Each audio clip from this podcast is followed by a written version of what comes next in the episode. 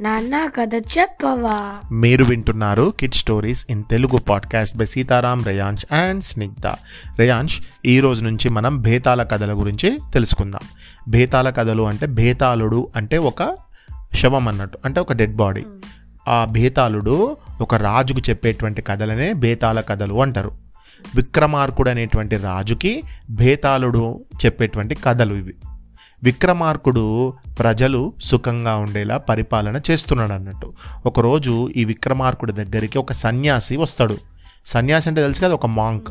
వచ్చి ఆ కింగ్ తోటి ఏమంటాడంటే మహారాజా నేను ఇట్లా వేరే ప్రదేశానికి వెళ్తూ ఉంటే దారిలో మీ గొప్ప గురించి విన్నాను నేను. మిమ్మల్ని చూడాలని వచ్చిన అనగానే రాజు బాగా సంతోషించి ఆ సన్యాసిని ఎంతో గౌరవంతో చూస్తాడన్నట్టు.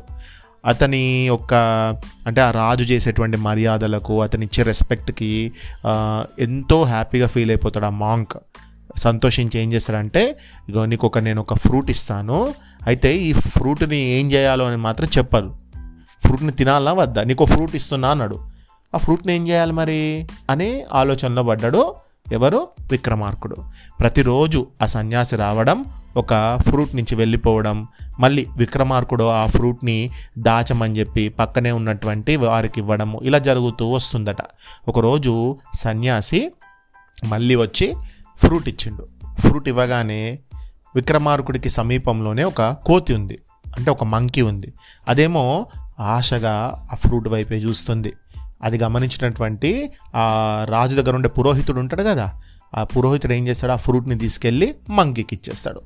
మంకీ ఏం చేస్తుంది? ఆ ఫ్రూట్ని తినాలని దాన్ని కరుస్తుంది. కరవగానే ఆ ఫ్రూట్లో నుంచి కొన్ని రత్నాలు డైమండ్స్ కింద పడిపోతాయి. అది చూసి విక్రమార్కుడు చాలా ఆశ్చర్యపోతాడు. అంతవరకు దాచి ఉంచమన్న పండ్లనన్నిటిని తెప్పించి పగలగొట్టించి చూడగా అందులో మ చాలా విలువైనటువంటి రత్నాలు వస్తుంటాయి అన్నట్టు ఆ ఫ్రూట్లో నుంచి. అప్పుడు రాజు ఆ సన్యాసి వైపు తిరిగి చేతులు నా ఇట్లా జోడించి మహాత్మా మీరు ఇలాంటి ఫలాలను నాకు ఎప్పటి నుంచో ఇస్తున్నారు ఎన్నో రోజుల నుంచి ఇస్తున్నారు. ఒక్కొక్క ఫ్రూట్లో అంటే ఎంతో రత్నాలు ఉన్న ఎంతో అపారమైనటువంటి సంపద ఇది. మీరు నా నుండి ఏమి ఆశించుచున్నారు? మరి మీకు ఏం కావాలి? నాకేమో ఇన్ని రత్నాలు ఇస్తున్నారు మీరు అని అంటే నేను మీకు ఏమైనా చేయాల్సిన పని ఉందా? ఏమైనా చెప్పండి అని అడుగుతాడు అన్నట్టు వినయంగా. అప్పుడు ఆ సన్యాసి ఏమంటాడంటే రాజా నేను తపస్సుకు సంబంధించినటువంటి ఒక కార్యం చేయాలనుకుంటున్నా. అది బాగా జరగాలంటే నాకు నీలాంటి గొప్ప సాహసము పరాక్రమం ఉన్నటువంటి రాజు అవసరము. కాబట్టి నీ నుండి నాకు ఆ సహాయం కావాలి అని అనుకుంటున్నా అని అంటాడు. ఓ అయితే నేను చేయవలసిన పనేమిటి అని అడిగిండు ఆ విక్రమాదిత్యునప్పుడు. అయితే నేను చెప్తున్నా కదా మీకు నేను ఒక యాగం చేయాలనుకుంటున్నా. అది అమావాస్య రాత్రి రోజు నేను తపస్సు చేసే చోటికి ఆయుధాలు కలిగి మాత్రమే మీరు ఒంటరిగా రావాలి అని అంటాడు. వచ్చి అని అడుగుతాడు విక్రమార్కుడు.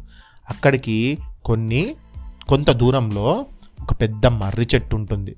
ఆ మర్రి చెట్టు కొమ్మకి ఒక డెడ్ బాడీ ఉంటుంది. ఆ డెడ్ బాడీ నేను తపస్సు చేసే చోటుకి మీరు తీసుకొని రావాలి అంటాడా సన్యాసి. ఓ అలాగే అని అంగీకరిస్తాడు విక్రమార్కుడు. మరి నేను రావాల్సిన ప్రదేశం ఏమిటి అని అడుగుతాడు.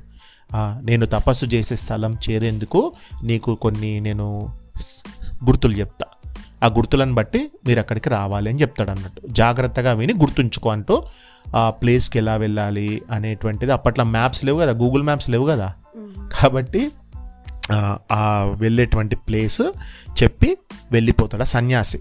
ఇక అమావాస్య రోజు వచ్చేసింది అన్నట్టు రానే వచ్చేస్తుంది. ఆ రోజు రాత్రి విక్రమార్కుడు గుర్తుంది. ఎందుకంటే ఆయన అంత విలువైనటువంటి వజ్రాలు వైఢూర్యాలు అన్ని ఇచ్చిపోయిండు కదా సన్యాసి. మరి సన్యాసికి కూడా మాట ఇచ్చిండు విక్రమాదిత్యుడు ఏదో ఎప్పుడైనా మాట ఇచ్చిండంటే తప్పడన్నట్టు. సరే మరి ఏం చేయాలి అనుకొని కత్తి పట్టుకొని ఒంటరిగా బయలుదేరుతాడు విక్రమార్కుడు. సన్యాసి తపస్సు చేసుకునే స్థలం ఎక్కడ అని గుర్తుపెట్టుకున్నాడు. దాని ప్రదేశం దగ్గరికి చేరుకుంటాడు. ఆ మర్రి చెట్టు ఎక్కడుంది? నేనేం చేయాలో చెప్పండి అని అడుగుతాడు. అప్పుడు విక్రమార్కుడు చూడగానే ఆహా విక్రమార్క వచ్చావా? రా రా. ఇగో ఇక్కడి నుంచి ఒక ఎయిట్ కిలోమీటర్స్ దూరంలో అంటే ఎనిమిది మైళ్ళ దూరం అనుకో. మనం అర్థం కావడానికి ఎయిట్ కిలోమీటర్స్ అని చెప్తా. ఎయిట్ కిలోమీటర్స్ దూరంలో ఆ మర్రి చెట్టు ఉంది. మర్రి చెట్టు అంటే తెలుసు కదా? Hmm. ఏం ట్రీ అది? బనియాన్ ట్రీ బనియన్ ట్రీ ఆ బనియన్ ట్రీ మీద ఆ డెడ్ బాడీ ఉంది. ఓకే? డెడ్ బాడీని ఏమంటారు? శవం అంటారు. ఓకే? అక్కడ ఉంది. దాన్ని నువ్వు తీసుకొని రా. నేను అది అక్కడ అది పెట్టుకొని నేను పూజ చేయాలి అంటాడు అన్నట్టు.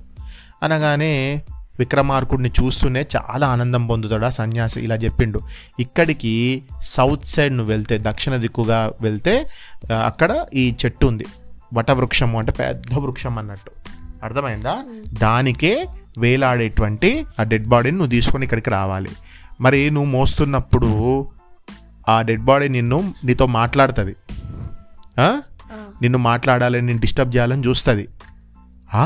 ఏంటి? శవం. అంటే డెడ్ బాడీ మాట్లాడుతుందా? చనిపోయిన వాళ్ళు మాట్లాడతారా? అని ఆశ్చర్యపోతాడు విక్రమార్కుడు. ఆహా నువ్వు అనుకున్నట్టు అది మామూలు శవం కాదురా బాబు అని చెప్తాడు. అని మనసులో అనుకుంటాడు ఎవరు? ఈయనే సన్యాసి. ఇలా డౌట్ అడుగుతున్నాడు. ఎవరికైనా డౌట్ వస్తుంది కదా. అదేంటి శవం మాట్లాడడం అని చెప్పి. అది మామూలు శవం కాదు ఆ చెట్టు మీద భేతాళుడు ఉంటాడు. భేతాళుడా? భేతాళుడు. భేతాళుడు ఏం చేస్తాడంటే నువ్వు ఆ శవాన్ని భుజానికి ఎత్తుకోగానే ఆ బేతాళుడు ఏం చేస్తాడంటే ఆ శవంలోకి దూరుతాడు. దూరి మాట్లాడతాడంటూ. ఓ మళ్ళీ బేతాళుడు అన్నాడు. కథ చెప్పాక నేను ఒక నేను నీకు అయితే ఏమంటాడంటే బేతాళుడు ఆ బేతాళుడు అంటే బేతాళుడు గురించి నేను తర్వాత చెప్తా కానీ ఆ బేతాళుడు ఏం చేస్తాడంటే ఆ డెడ్ బాడీ లోపలికి వచ్చేస్తాడు ఆ బేతాళుడే మాట్లాడుతుంటాడు నిన్ను ఏవేవో ప్రశ్నలు వేస్తాడు వాడు పలకరించినా కూడా నువ్వు ఆన్సర్ చెప్పద్దు రిప్లై ఇవ్వద్దు.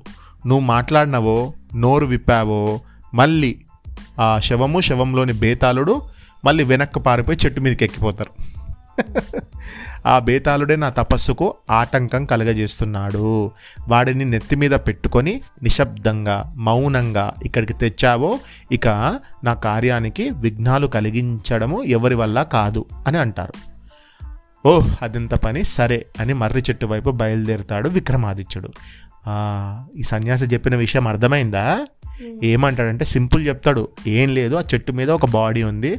ఆ బాడీని నువ్వు తీసుకొచ్చేటప్పుడు ఆ చెట్టు మీదనే బేతాళుడు అనేటువంటి ఒక రాక్షసుడు ఉంటాడు. ఆ బేతాళుడు అనే రాక్షసుడు ఆ డెడ్ బాడీలోకి వెళ్తాడు. వాడు నిన్ను మాట్లాడిస్తూ ఉంటాడు. ఏదో ఒక స్టోరీ చెప్ అంటే నిన్ను ఏదో ఒక రకంగా డిస్టర్బ్ చేస్తాడు. నువ్వు ఆ ఊ అని కనుక ఏదైనా ఆన్సర్ చెప్పినావు అనుకో రిప్లై ఇచ్చినావు అనుకో ఏమనడు. ఎవరిని చంపడు ఏం చేయడు. బట్ పారిపోయి మళ్ళీ చెట్టు ఎక్కుతాడు మళ్ళా తీసుకురావాలి మొదటి నుంచి. నువ్వు టేబుల్ చెప్పకపోతే నేను మళ్ళీ మధ్యలో ఫస్ట్ నుంచి చెప్పమంటా కదా అట్లా.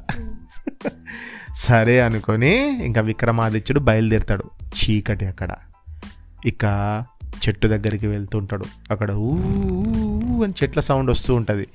గుండెలు దడేలు దడేలు దడేలమంటూ ఏవో పక్షుల కూతలు జంతువుల అరుపులు ఎక్- వేటికి భయపడకుండా మర్రి చెట్టు దగ్గర చేరుకున్నాడు విక్రమాదిత్యుడు. అక్కడ వాతావరణం మరీ భయంకరంగా ఉంది. నేల మీద కప మానవ బొక్కలు అంటే మనిషి యొక్క బొక్కలు అన్నీ ఉన్నాయి అక్కడ. సర్పాలు పాములు తిరుగుతున్నాయి. ఎక్కడి నుంచో నక్కలు అని తోడేలార్పులు గుడ్లగూబల నవ్వులు అనుకుంటా. వేటిని లెక్క చేయకుండా ఆయన తెచ్చుకున్న కత్తిని పట్టుకొని మర్రి చెట్టు వైపు చూశాడు రాజు. మర్రి చెట్టు చూడ్డానికి భయంకరంగా ఉంది. దానికి ఒక బ్రాంచ్కి ఒక శవం వేలాడుతుంది. అంటే డెడ్ బాడీ వేలాడుతుంది. అతను మెల్లగా చెట్టు ఎక్కిండు ఎవరు? విక్రమాదిత్యుడు. అక్కడ ఆ డెడ్ బాడీ కట్టిన తాళ్ళను కత్తితో కట్ చేసిండు. అంతే. ఆ తాళ్ళు తెగడం ఏమిటి? శవం మాట్లాడడం మొదలుపెట్టింది. దాన్ని పట్టుకోబోతే అది మళ్ళీ పరిగెత్తుకుంటూ సేమ్ ప్లేస్కి వెళ్ళిపోతుంది.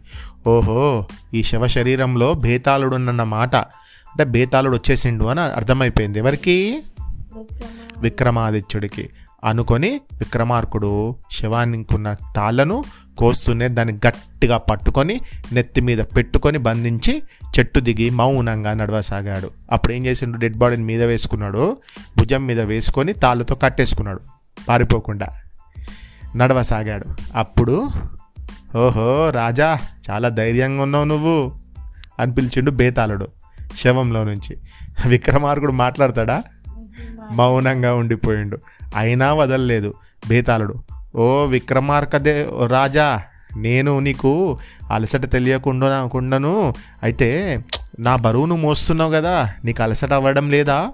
అని అంటున్నాడు. అయినా ఇంత రాత్రిపూటను నడిచి నడిచి నీకు విసుగు రాదా? సరేలే నీకు ఒక కథ చెబుతాను. సరేనా? అని అడుగుతాడు.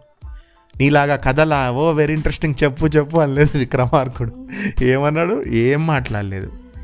అతను అవునని కానీ కాదని కానీ ఏమి అనకుండా నిశ్శబ్దంగా ఉండిపోయాడు. శవాన్ని మోసుకుంటూ నడవసాగాడు. మళ్ళీ భేతాళుడు అన్నాడు కథ చెప్పాక నేను నిన్ను ఒక ప్రశ్న వేస్తాను. ఆ ప్రశ్నకు నువ్వు సమాధానం తెలిసి కూడా చెప్పకపోయావో తక్షణమే నీ తల వెయ్యి మొక్కలవుతుంది. కనుక జాగ్రత్తగా విను. కథ మొదలు పెడుతున్నాను అని చెప్పిండు బేతాళుడు. బేతాళుడు హెచ్చరిస్తున్నట్లే అని మొదట కథ చెప్పడం మొదలుపెట్టిండు. విక్రమార్కుడు నోరు మెదపకుండానే నడుస్తూ కథ వినసాగాడు. మరి ఆ బేతాళుడు చెప్పిన ఫస్ట్ కథ ఏంటి అనేది నెక్స్ట్ పాడ్కాస్ట్లో విందాం.